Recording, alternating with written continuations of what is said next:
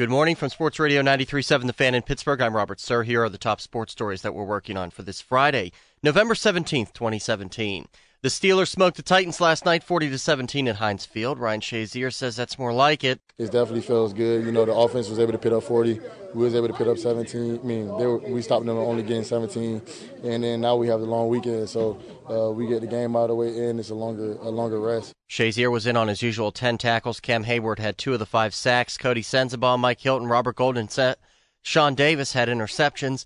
Ben Roethlisberger threw for four touchdowns, three to Antonio Brown and another to Jesse James. Brown, 10 catches, 144 yards. Le'Veon Bell only ran for 46 yards, but also caught nine passes for 57 more. Yeah, that was kind of the game plan. Obviously, we was on a short week. Um, you know, they were telling me, uh, you know, they, I mean, they didn't really want to, you know, I guess kind of run me into the ground. It's been a short week.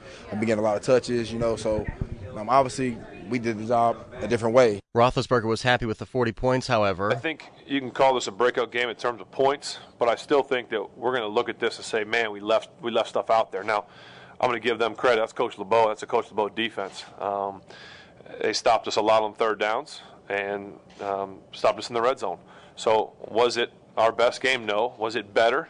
Yeah. Negative Nancy. Does he know we won? Did he watch the game? The Steelers are eight and two and home against Green Bay a week from Sunday, Sunday night, of course. College football tomorrow. Pitt's at Virginia Tech at twelve twenty. Pregame nine a.m. on the fan. Penn State's home against Nebraska at four at noon.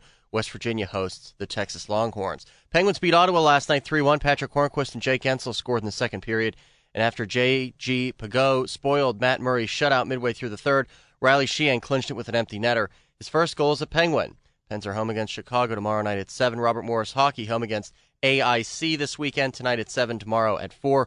College basketball, Duquesne won the women's city game 66 53 over Pitt at the Petersen Event Center. Miami's Giancarlo Stanton and Houston's Jose Altuve were named Major League MVPs. I'm Robert Sir for Sports Radio 93.7 The Fan.